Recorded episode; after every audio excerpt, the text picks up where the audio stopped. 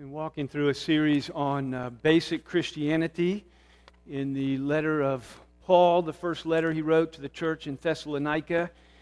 And uh, it's a young church, uh, it's only uh, a few months old, probably a few months to a year old. It's probably the first letter in the New Testament was written. It's kind of raw, early, Paul, early church. Here it is, some of the basic things that he's communicating to them that they're dealing with in and that they're trying to work out as Paul disciples them and teaches them from afar through writing these letters. This morning he speaks to them, and he, I pray he will speak to us about the God who speaks, the God who is not silent, and the implications of that for us, for the church, and for the world. We are in 1 Thessalonians chapter 2, just in verses 13 to 16. Hear then the word of God. Paul says, And we also thank God constantly for this.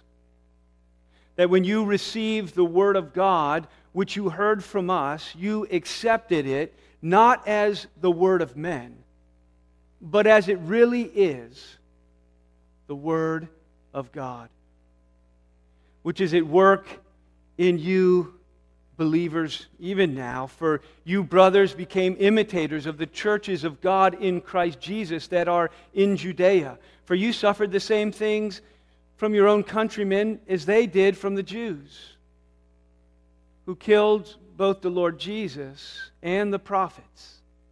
And they drove us out. And they displease God and they oppose all mankind by hindering us from speaking to the Gentiles that they might be saved, so as always to fill up the measure of their sins, because wrath has come upon them at last. Pray with me. Father in heaven, we come to you this morning. We have gathered as your people. You have called us to worship. You have called us to sit at your feet and learn of you. And so that's, Lord, what we would do now, that you would speak afresh into our lives, that you would capture our hearts with the knowledge and the imagination and the power of the reality that you speak. That your word rings forth into this world that you have made. That your word thunders into our lives and it thunders into the communities around us. That it is the word of the living God that it is true and right and powerful. Oh, capture us again to your word. In Jesus' name we pray. Amen. Human destinies revolve around the question of how we respond to God's Word. We see it all through the Scripture. We see it particularly in, the, in Jesus' ministry as he talks to different people and different groups throughout Judea and his culture at the time. And we see that the destinies of the people involved revolve around their reception and their openness to his word, to what he is trying to tell them. It is just simply this that if God has spoken, can we afford not to hear him? Is it safe to not hear him? If God has spoken, how can we not hear? What would the consequences be to not hear? To see, we see clearly in this passage the consequences of unbelief and of faith. We see Paul delighting in and being grateful for the response of faith to God's word, and we see him soberly. I don't know the last time you read that passage, but I don't know if you felt the weight of what he says about the rejection of his word by Israel and the culture of his day. The consequences of faith and unbelief.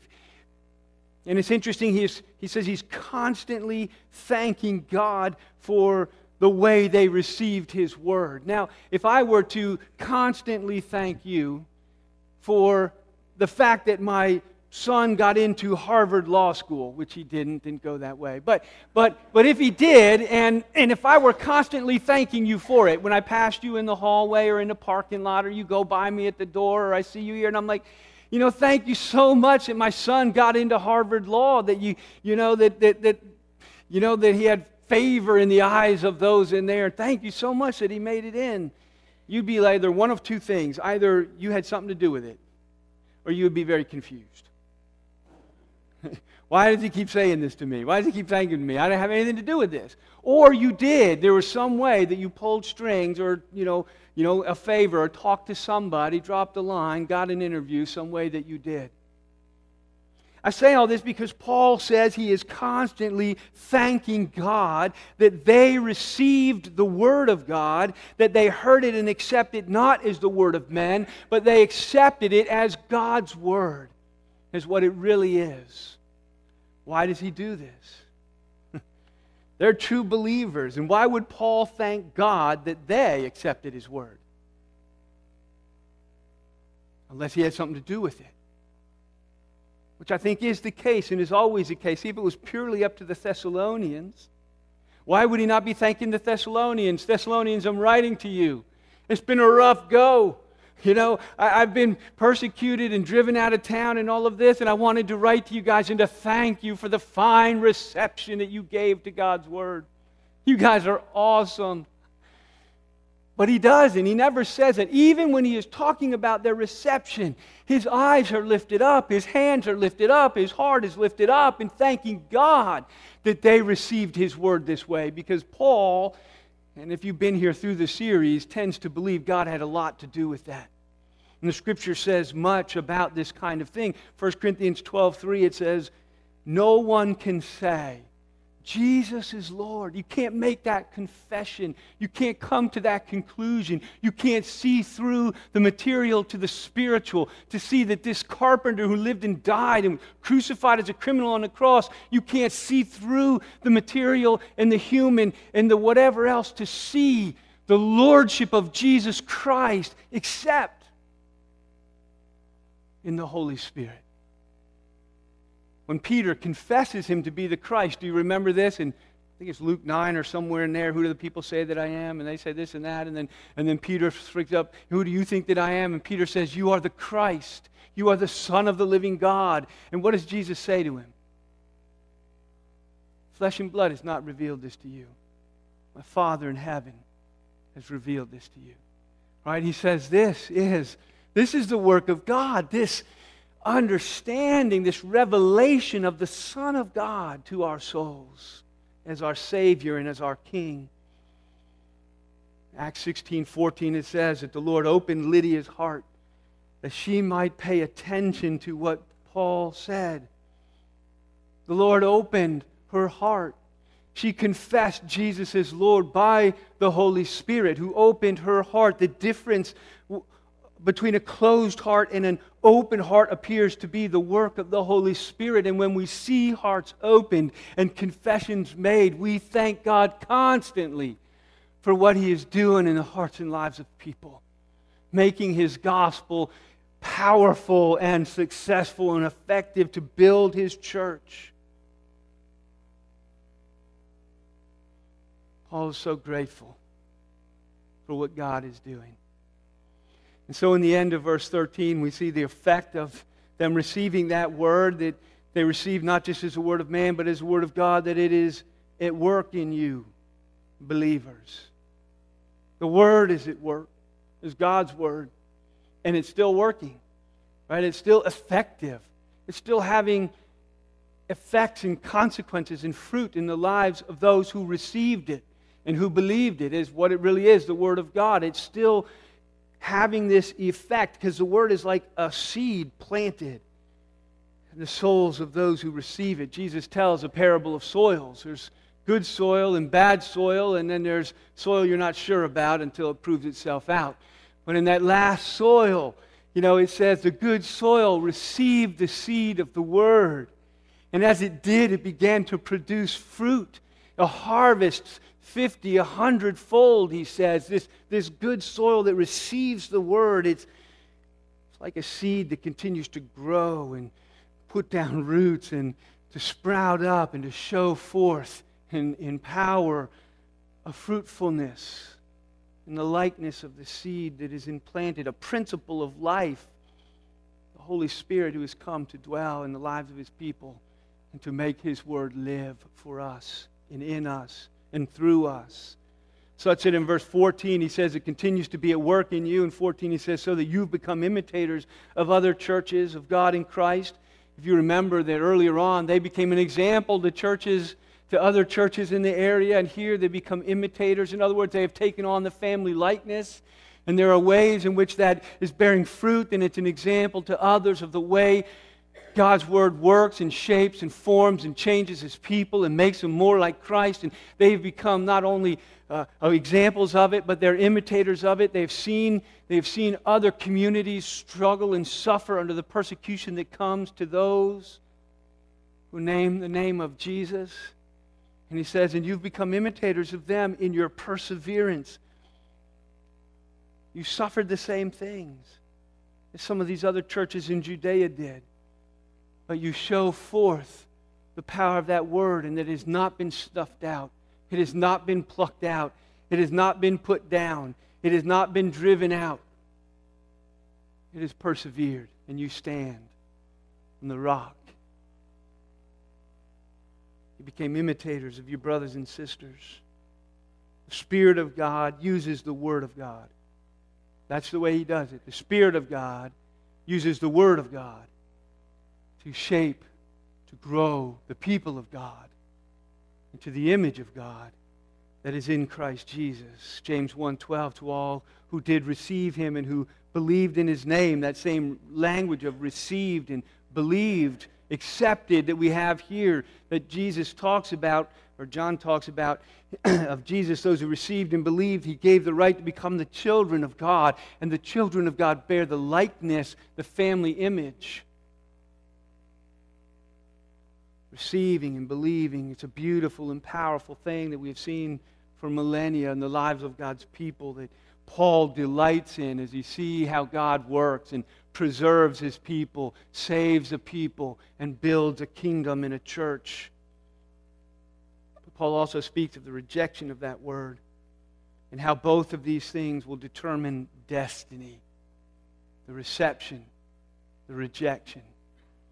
He speaks of that reception of God's word as it really is. I was looking at the Greek, trying to get the, you know, the how this goes, and it's pretty, just pretty close. I mean, it's just, it's just what it says that you that you received the word, the one that you heard from us, and you accepted it, not as the word of men, but as it really is, even as it is, in truth, the word of God.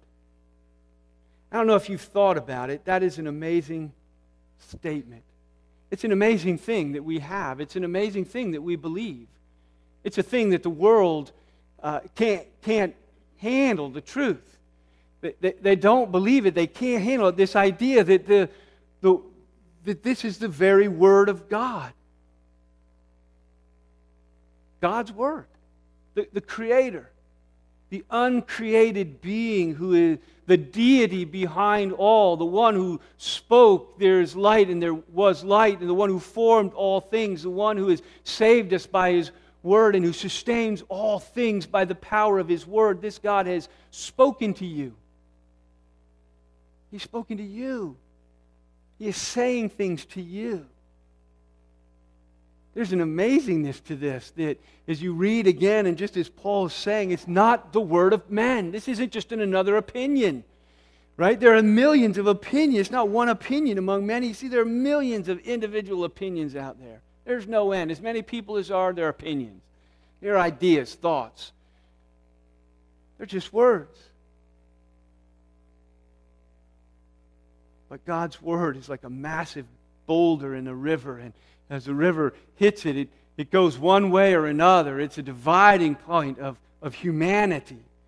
The, the word of God that comes to the world. It came to his own, and his own did not receive him. He speaks of that, but this boulder that divides. Do you hear it as it really is, the Word of God? And so it has a certain authority, it has, it means something, it changes everything. Or, or that other side that says, eh, from Genesis 3, did God really say? Did he really say that? I don't really like that. It's not fitting my lifestyle. It's not working for me. It divides humanity. And those who hear and receive and believe and live under that word.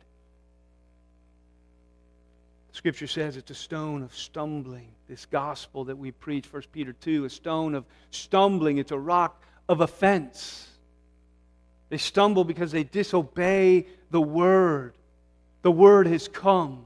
It is God's word, it's not another opinion. The Creator has spoken.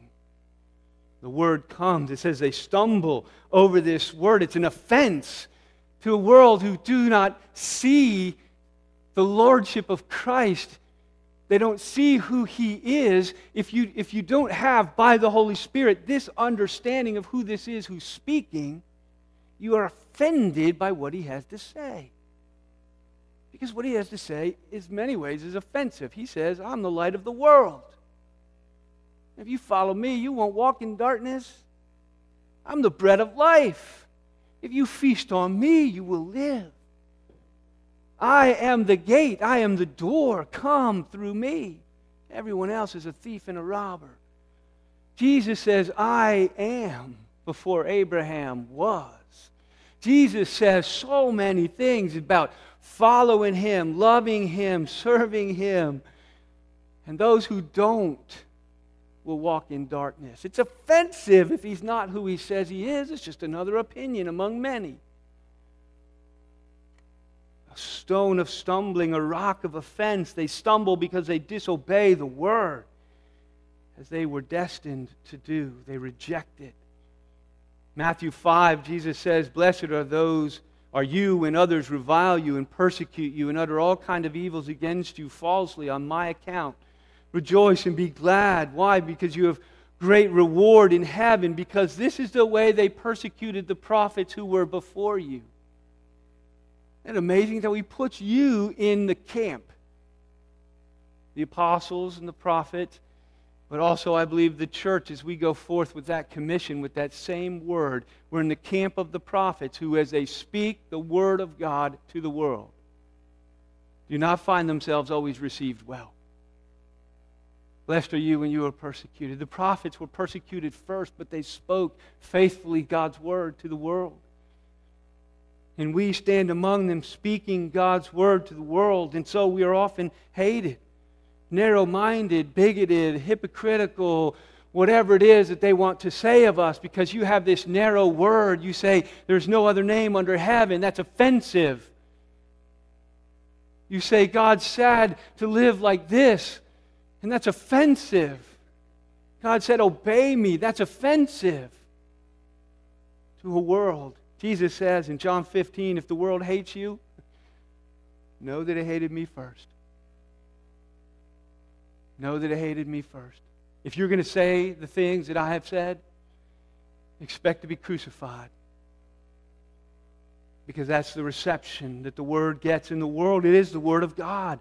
And if, it, if, if God has spoken and he continues to speak in his revealed word, and we have the very word of God, Paul says as he is teaching the church, 1 Corinthians 2.13, he says, we impart this in words not taught by human wisdom. It's not, you know, I'm not making it up as I go along. It's not, you know, philosophers. It's not Plato. This is not Aristotle. This is wisdom taught by the Spirit of the living God. What I have for you is God's Word. What I've been telling you is not mine, it is not the words of men.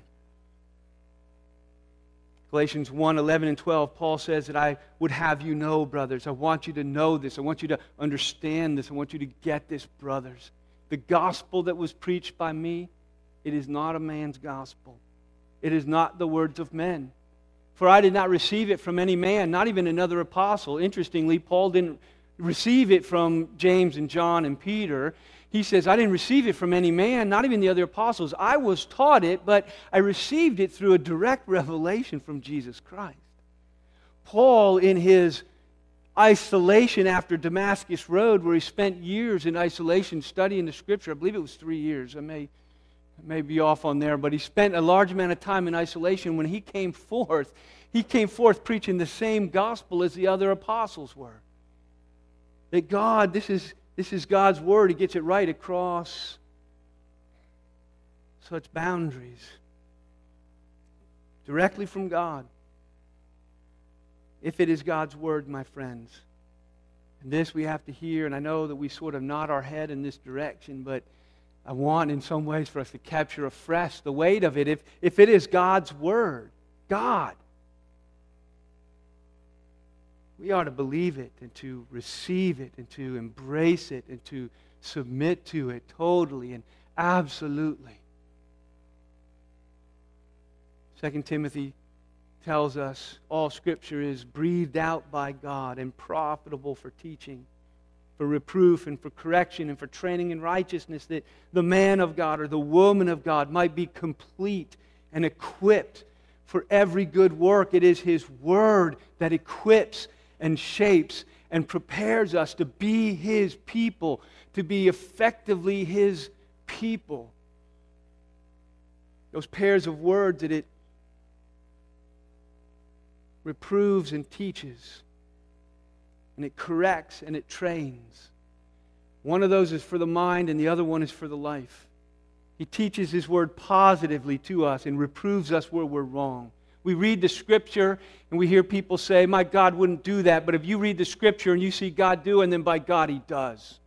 And it reproves us. The word tells us where it's wrong. It teaches us positively, but it, it, it it teaches us where we're wrong. It pulls us into line and it corrects us where we're living. It trains us in righteousness and it corrects us. We'll say, "Well, I want to go this way. It feels right this way. I was, you know, all these things. This is what this is what I think. This is what I feel. This is where I want to go. This is what the culture says is good. I see it online. I've seen it on the internet. I've saw it on TV.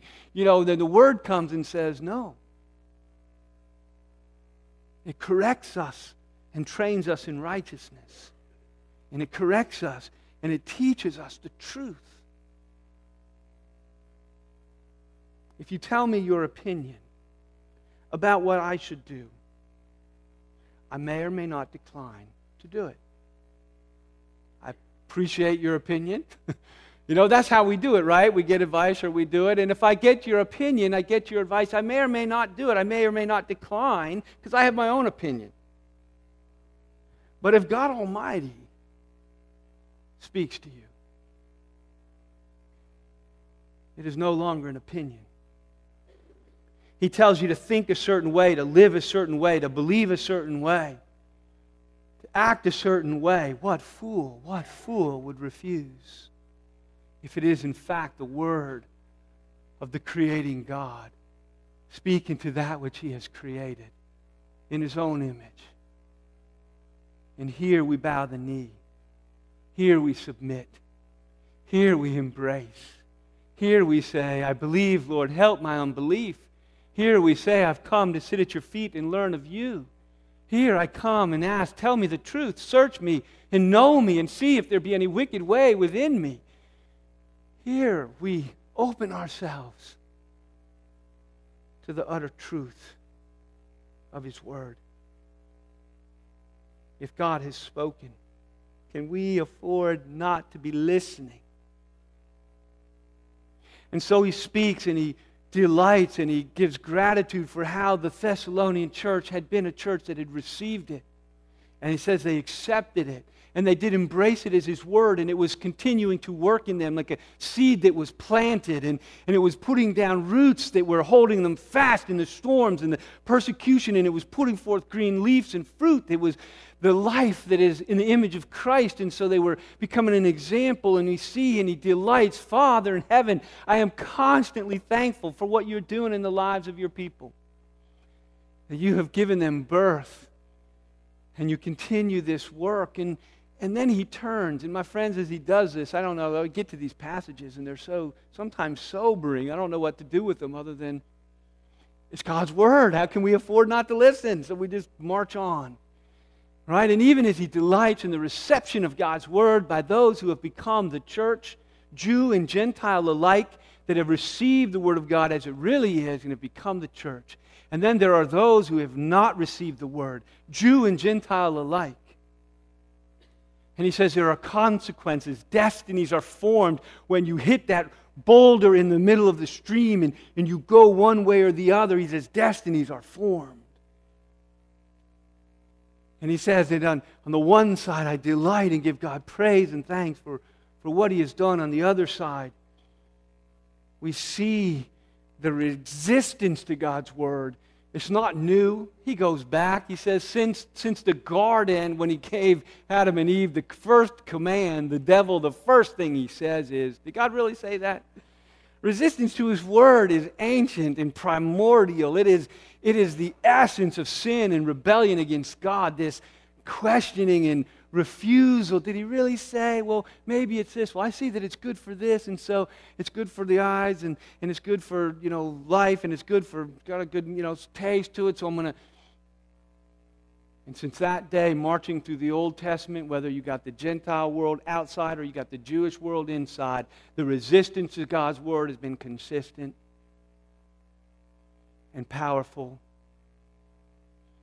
14 and 15, he moves on and as he says, that you become imitators of the churches that are in Judea. You suffered the same things they did at the hands of their own countrymen, even as they did at the hands of the Jews who killed both the Lord Jesus Christ and the prophets, and who are now have driven us out and driving us out. Anybody who has tried to speak the true word of God, they have killed them or driven them off. They have fought it and resisted it. They are hostile to that word. They love religion. It's a nation that delights in religion. But that word that divides soul and spirit, bone and marrow, and judges the thoughts and the intents of the heart, that word that reveals the command to repent and to believe, to follow Jesus, deny yourself and take up your cross, that word that says God is God and you are not that word that humbles us to our knees, that word they will have no part of. That word is resisted. He says, and by hindering us from speaking to the Gentiles, they have been displeasing God and opposing all of mankind. And they're filling up that measure of their sins. But God's wrath has come on them at last. That word at last is the Greek telos. If you know any Greek, and you probably don't, but it's a word that means it's reached its maturity, it's reached its end. It can be translated, they, they have come upon them forever. It can mean it has come upon them completely. It has come upon them that is finally they have filled up to the full measure, and now it is complete. You know, but it's a word, it's a very strong word. It's reached its telos, its end and fullness. He describes the persecution and the suffering that the church has at the hands of those who reject God's word. And at the core of it, going back millennia, has been the Israel itself. There's no other ways to read his words. They killed and drove out every messenger of God the prophets, Jesus, and then finally the apostles. They killed many of the prophets, and when it came through the Son, they killed him too. Jesus tells this parable. You remember that parable? Parable of the tenants? Right? It says that he lent out his vineyard to a people, and in, in, in, the, in the parable, it's, it's Israel. And it says that he, that he sent his, his messengers, his servants to them, and it says, here's the, here, here's the owner's messengers, and if we kill them, you know, we will continue in our way. And so they kill the servant, and the, and the owner says, I'll sends another servant, and he killed another servant. And finally, the owner says, I will, I will send my son. Surely they'll listen to my son. And it says the landowner sent his son, and they killed him too. Jesus says to the leaders of Israel in Matthew 23, He says, Thus you witness against yourselves that you are the sons of those who murdered the prophets. You are true heirs of Israel in this respect. Fill up then the same language that Paul uses here, that they always are filling up the measure of their sins. Jesus just quoting Jesus, fill up then the measure of your fathers. You serpents, you brood of vipers, how are you to escape being sentenced to hell? And this is the destiny forming rejection of God's word. Therefore, I send you prophets and wise men and scribes, and some of whom you will kill and crucify. And some you will flog in your synagogues and persecute from town to town, and so that on you may come all the righteous blood shed on earth. From the blood of righteous Abel to the blood of Zechariah, son of Berechiah, whom you murdered between the sanctuary and the altar, one of the prophets. When Jesus stood before Pilate, Pilate did not want to kill him. Pilate Pilate thought of a way, thought of ways to get out of having to kill Jesus. And he said, Let's kill a criminal. I'll bring you, you know, Barabbas. We'll kill him instead. But the Jewish crowd insisted this is Jerusalem, the capital of Israel. Jesus is on trial. And while Pilate is trying to get out of it and not have to do this, and why don't we go this way? The crowd says this All the people answered, his blood be upon us and our children. Can you imagine? And crying for the death of Jesus, calling for his blood to be on your own head and on your children. So in verse 15 it says they displease God and they oppose all mankind. Because they, the state, the nation was meant to be a vehicle of God's word and blessing to mankind. I'm going to bless you to be a blessing, to be a light to the nations, that the word will come to you and that word will go forth to the world, that you will bear witness to me. But they, though they existed to mediate God's blessing to the world, have spent millennia stamping it out. Always filling up the measure. And wrath has come. He says, even upon Jesus, the quote from up in Matthew 23 says that, that they killed him between the sanctuary and the altar. And he goes on to say, Truly I say to you, all these things will come upon this generation. That what he was speaking to them, and it does, within, within 30 years, the temple is destroyed. Unbelieving Israel is cut off and Old Testament religion is utterly ended and continues to be for millennia. It's not rebuilt and it's not redone. The rejection of God's word, he says, leads to wrath. Sometimes temporal, always eternal. So, my friends, in a sober passage about the, the reality of God's word, know, I would say this. I mean, sometimes when we simply say what it says, and I believe all I've said is what it says, is I am not anti Semitic. and some will say that if you start saying things like that about Israel, you're anti Semitic in some way. Uh, and oh, hear me. I simply, if I've said any more than the text says that, that Jesus said, or in some way, then forgive me. But I would say this that Israel is not any different than the rest of the unbelieving world. They were just to the first. The, the, gospel went to the Jews first and then to the Gentiles, and it says that throughout. And Paul went to Thessalonica. He went to the synagogue first, to the Jews first, and then to the Gentiles. And I would say that, so they were the first to reject. So Jesus went first to Israel, and he was rejected there. But the rejection is the same rejection Paul is saying to the Thessalonians that you're experiencing now. And you're imitators of the churches in Judea who suffered it from their countrymen, and now you're suffering it from your countrymen.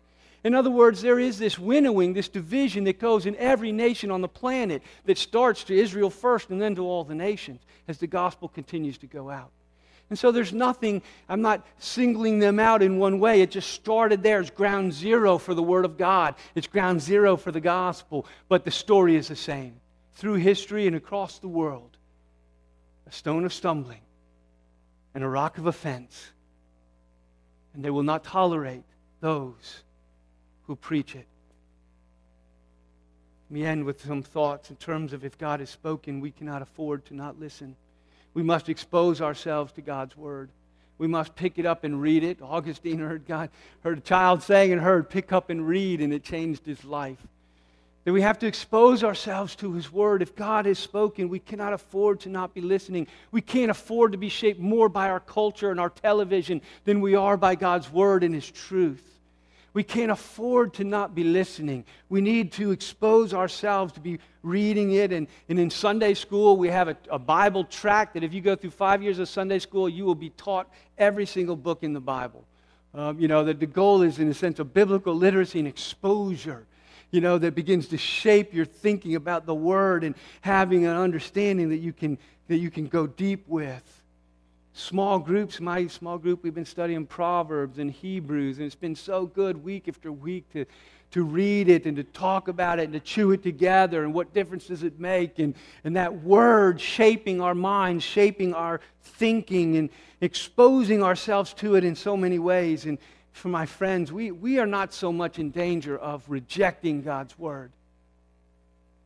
We are in danger of being complacent about that word for familiarity breeding contempt, and for us neglecting so great a gift. That we should expose ourselves to this word. We should think the very thoughts of God after him. Right? If it's his words, these are God's thoughts put out in words to us, and we have the privilege to think those thoughts after him. And to have our minds then follow in the track of the very thoughts of God concerning all things to think his thoughts, expose ourselves to his words. Blessed is the one whose delight is in the law of the Lord and meditates day and night. We are to preach to ourselves. That is, that we don't just expose ourselves to it, but we think about it. Scripture calls it meditating. But we think about it. We think about it in God's presence. We think about it together. I think of small group as sort of joint meditation. We read the text, we talk about the text, we think about what it means, and we, we think about what God has said. That's the next step. So often we don't go forth from here to think about what He has said, to let it saturate our hearts and our minds and our choices, to submit ourselves to His Word. I'll leave you again with the words of Jesus in Matthew chapter 7. He does the Sermon on the Mount and he teaches them again God's Word. And as he ends it, he says this that everyone who hears these words of mine and does them, does them, receives and accepts, where it's implanted and it begins to bear a harvest of righteousness in their life. Everyone who hears these words of mine and does them, he's like a wise person, a man or a woman who's building their house on the solid rock of truth, of a life that is honestly embracing, submitting to this word. It's like building your house on the rock. When the rain fell, the floods came. If you suffer, whether it's what the Thessalonians suffer or whatever the Lord brings into your life, when the floods come, the house did not fall because it was built on the rock of God's word in all of its truth and application in our lives. Everyone who hears the word of mine and does not put them into practice. It's going to be like a foolish man who built his house on the sand. You heard my word, you listened to it week after week, you grew in your knowledge of it. But the one who does not put it into practice and to see it shape and form them, it's like a man who's building his house on the sand. And when the rains come and the flood comes, and the winds blow. Great was the fall. Oh, if God is speaking, can we afford to not be listening? Father in heaven, we thank you for your word that is living and true. We thank you that you are a God who speaks and who is not silent, that you have spoken into your world and you are speaking into our lives and you are calling us to yourself and calling us to obedience and faithfulness and you are pouring forth your spirit that we might have power to be all that you call us to be. Oh, would you help us to indeed sit at your feet and learn of you, to open ourselves to your word, to be exposed, to pursue it, to pursue wisdom in the streets like gold and we would dig for it like treasure, that we would love it like our very food and sustenance. Blessed are those who live not only on bread, but on the very word of God. In Jesus' name we pray. Amen.